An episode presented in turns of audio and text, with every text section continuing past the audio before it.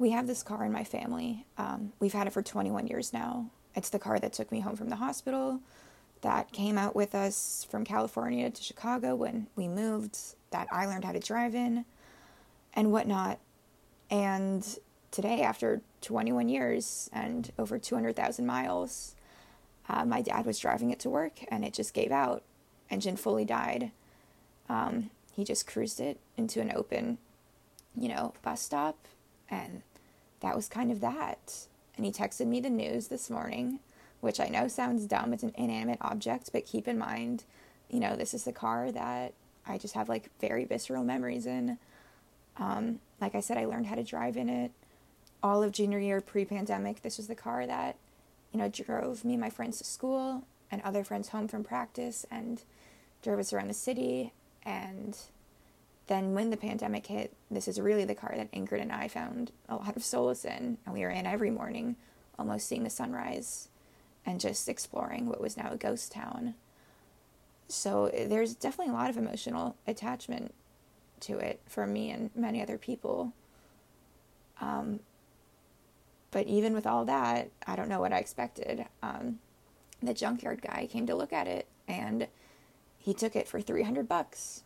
Um, that's what he deemed to be the value of this car. So that's a very interesting number now to me $300.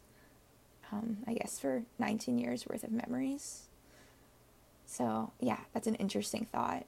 Um, how do we define value and worth into intangible ideas? But, anyways, before my dad fully passed it over, he was looking through the car just to make sure there was nothing we missed or whatnot.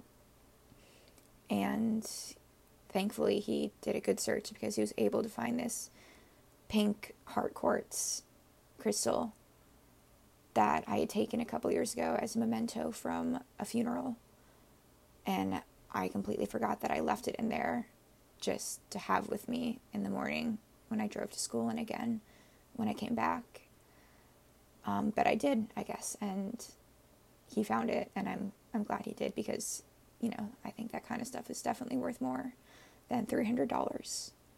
So, anyways, here's some Nirvana. Um, I know that was very unrelated, but I don't know. I think with this song too by Nirvana and this whole unplugged album, it's essentially the last time they really performed together, at least in a cohesive way, before Kurt Cobain was found dead and he filmed this whole live album while going through withdrawal withdrawals with drugs.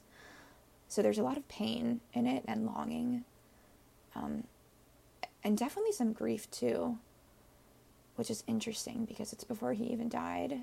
It's a bit, I don't know, I don't know. It's a bit surreal, but this is one of my favorite songs off the album.